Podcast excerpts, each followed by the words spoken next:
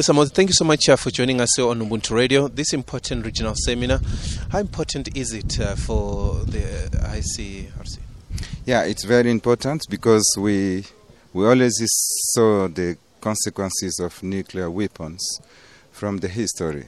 What happened in Hiroshima, Nagasaki, where we have hundred thousand of people killed, and you, for the last 76 years, Yes. we still witness the consequences of what happened, and the Japan Red Cross is still continuing to provide medication support to those who have been affected, mm. which is very serious for the humanity. And we think it is now the legal ob- obligations and the duties of the state to engage in the prohibition of nuclear weapons. Mm. And um, wh- why is it important for African states? We know that uh, while they might not be in the majority in terms of possessing the, the, the, the nuclear weapons, but why is it important for African states? I think when nuclear weapons are used, the consequences are so global, at a global scale, and Africa state will not be spared if anything goes wrong for the time being, because the consequences will be on the human life, on the environment, on our future generations, and our state do have obligations today to engage in the prohibition to avoid what may potentially happen and to destroy the humanity. The world is our legacy, the earth is our legacy. We still have to live in this world and we need to make, make it really a very safe place. Otherwise, it's so difficult to live under the threat. And um, let's talk about um, the, the 15 African states who have uh, ratified. How important is that um, the the role of uh, non-governmental organization in and, and to to put uh, some sort of pressure into the the, the, the, the, the states to to make sure that uh, really they put pen on paper. Yeah, it's very important for uh, international non-government organization to put pressures on the state, and we know as well for the African state who have ratified these, you know, treaties is very important because this is also reminding the international community their obligation. The threat of nuclear weapon is not just for one region; it's a global threat, as I said before. And the more our states engage in this, and then the more we have responsibilities, and the more we have prevention for the time being. And this is very important for the African nations to engage in and also to give the, the world, to the world, that it should be a universalization of the prohibition, not only for one region but for all over the world. Africa countries have state, uh, started to say they engage to not have, you know, the weapon, nuclear weapon in Africa, which should be collectively done across the world, not only in Africa. Because the consequences, as I said, they are global. Yeah. And um, what you will be doing this uh, throughout this year, we're starting. We, we should just really emerge from COVID nineteen. Lots of meetings have been happening online. What sort of program are we seeing uh, from your organization this year in terms of you know making sure that uh, this does not just become one meeting, two meetings there, but make sure that uh, there is a concerted effort to make sure not just uh, on, not only in Africa as well, but Asia, uh, you know, and other regions in Europe are also in it as well.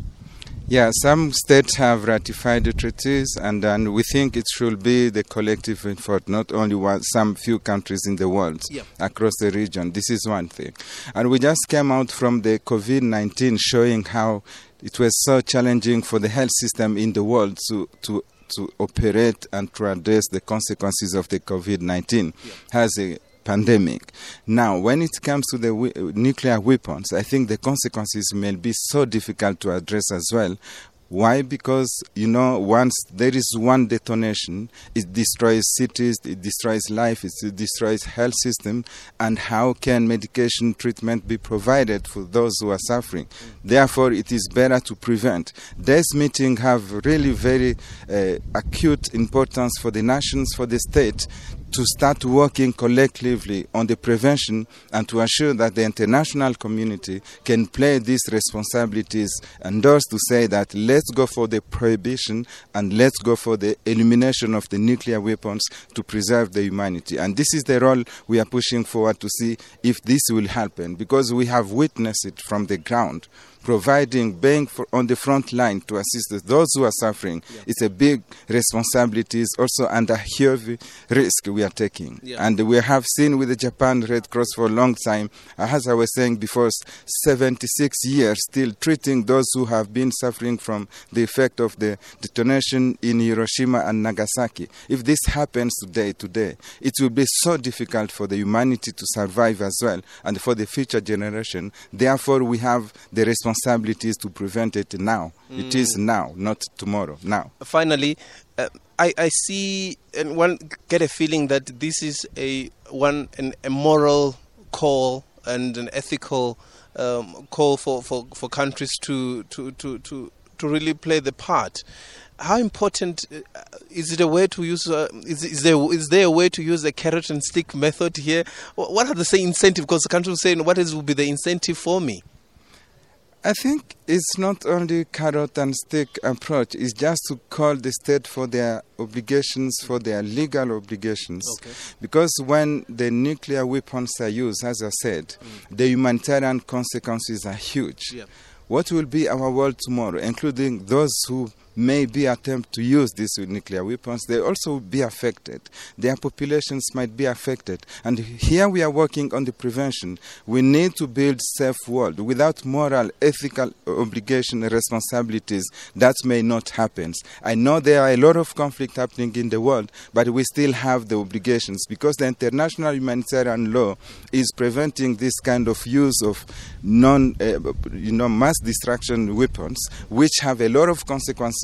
And also, we need to call for our future to see in which world are we going to live with a lot of threat. Let's eradicate, let's eliminate the threat now to make our future better. It's a moral obligation, it's an ethical and legal obligation, and the state responsibilities to engage in these responses. Important way to end it. Uh, Jules Amoti, let me thank you for your time. Thank you as well for your time.